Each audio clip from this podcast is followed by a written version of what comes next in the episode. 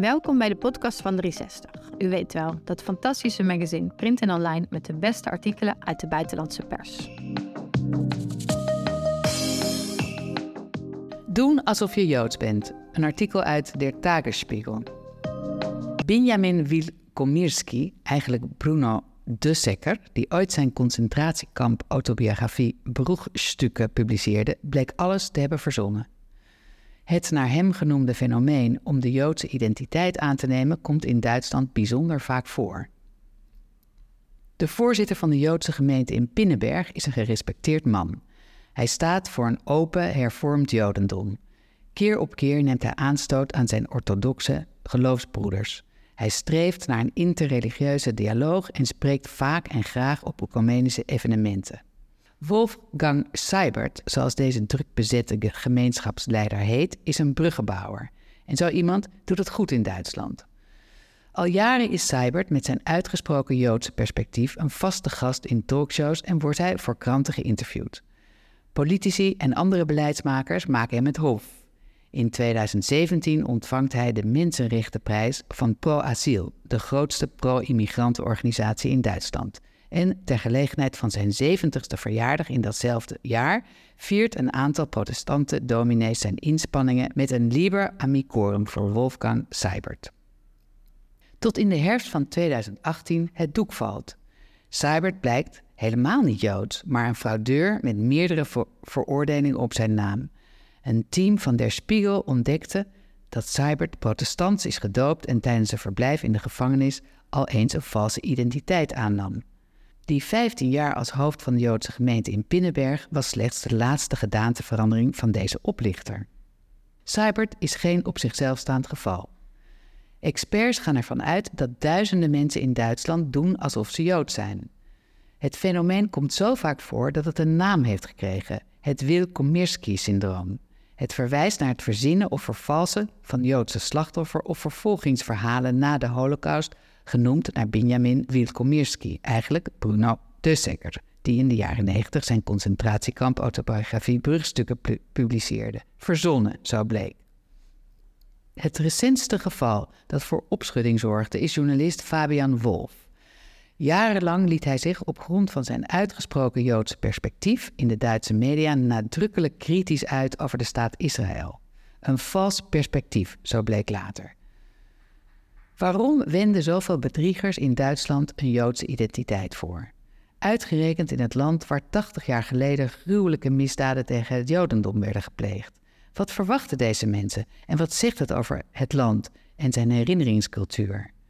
Dat mensen in Duitsland doen alsof ze Joden zijn, is een fenomeen dat zich vooral na de Holocaust is gaan voordoen.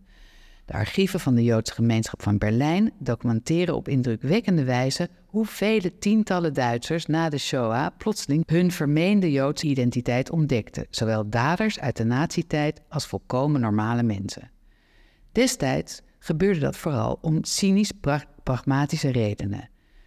Sommige daders hoopten dat hun sterke verhalen tot straffeloosheid zouden leiden. Anderen hoopten er hun voordeel mee te doen en misschien wilden sommigen ook hun geweten sussen. Natuurlijk is het prettiger om niet te hoeven verwerken hoe het eigen volk de genocide op 6 miljoen Joden mogelijk heeft gemaakt, schreef acteur Philip Pijman Engel onlangs in de Judische Allgemeine. Met een Joodse identiteit wordt wij Duitsers al snel de Duitsers. Maar wat is dan de verklaring voor de latere gevallen?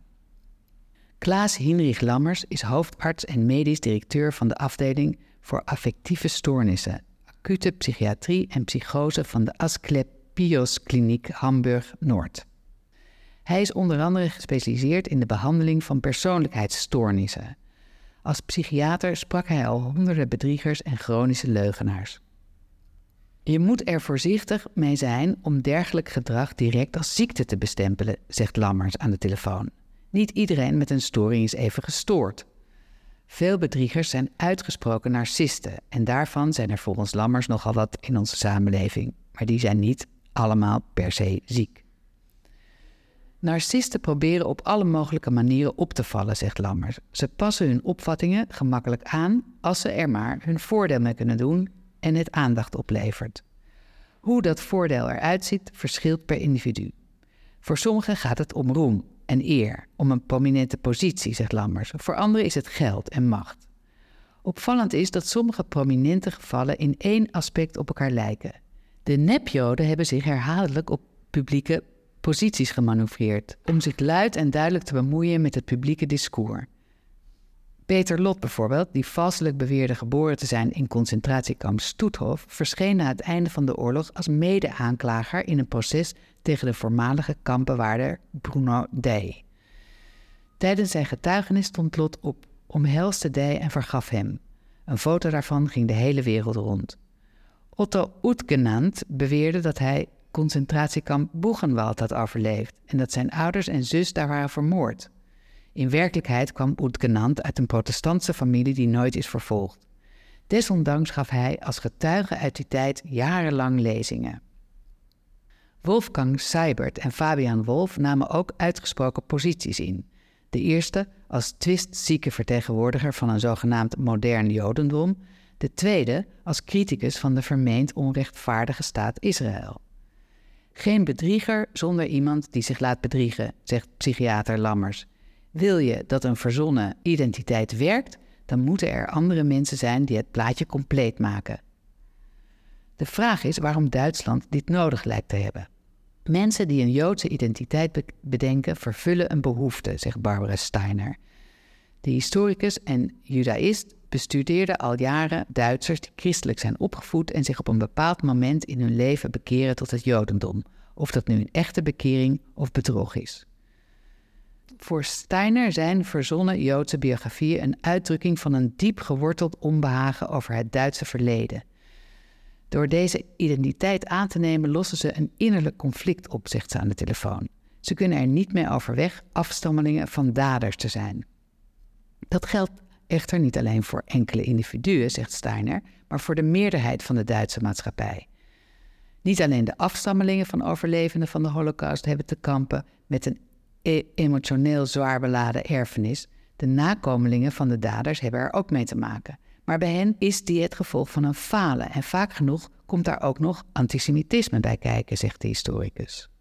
Als bedriegers dan een rol spelen die erbij past, door zich verzoenend of juist kritisch op te stellen, dan wordt dat maar al te makkelijk geaccepteerd. Voor hen tonen de hele verzonnen Joodse identiteiten aan dat Duitsland nog wat in te halen heeft in de verwerking van het nationaal socialisme. De Bondsrepubliek heeft weliswaar geweldige initiatieven ondernomen en monumenten opgericht, maar in de individuele familiegeschiedenissen ontbreekt het nog steeds aan een gevoel van schuld. Ik denk dat er vaak geen echt schuldbewustzijn was of is. Walter Rothschild ziet dat anders. Volgens de Brit, die zo'n 25 jaar als rabbijn voor verschillende Joodse gemeenschappen in Duitsland heeft gewerkt, is de herdenkingscultuur in Duitsland eerder positief te duiden. Hij ziet in brede lagen van de bevolking een verlangen naar wiedergoedmachung. Bedriegers die zich voordoen als Joden zijn extreme gevallen, meent Rothschild. Maar ook hij wordt in zijn praktijk steeds weer met het fenomeen geconfronteerd. Hij is immers degene die bepaalt wie als Jood wordt geaccepteerd in de gemeenschap en wie niet. Er zitten opvallend vaak mensen voor me die zo graag Joods willen zijn dat ze ergens in hun stamboom een overgrootmoeder proberen op te graven met een Joods klinkende naam, zegt hij. Dat verbaast me elke keer weer, vooral omdat het zo vaak voorkomt. Misschien schamen ze zich, zegt Rothschild, of is hun eigen identiteit niet goed genoeg. Als Jood in Duitsland worden ze iets exotisch of speciaals. Hun positie krijgt gewicht. Deze exotisering, vervolgt Rothschild, is een product van de Duitse samenleving zelf. Sinds de Shoah wordt in dit land vooral gesproken over wij Duitsers en de Joden, ook als de intentie positief is. Toch zijn veel Joden hier ook Duitsers, net als de anderen, zegt de rabbijn. Die speciale positie kan uiteindelijk bijzonder aantrekkelijk zijn voor bedriegers. Als je op zoek bent naar speciale aandacht, is het de vraag of er iets voorhanden is om dat verlangen te bevredigen, zegt psychiater Lammers. Maar de meeste mensen hebben daar de juiste talenten niet voor, dus gaan ze op zoek naar een identiteit die hen speciaal maakt.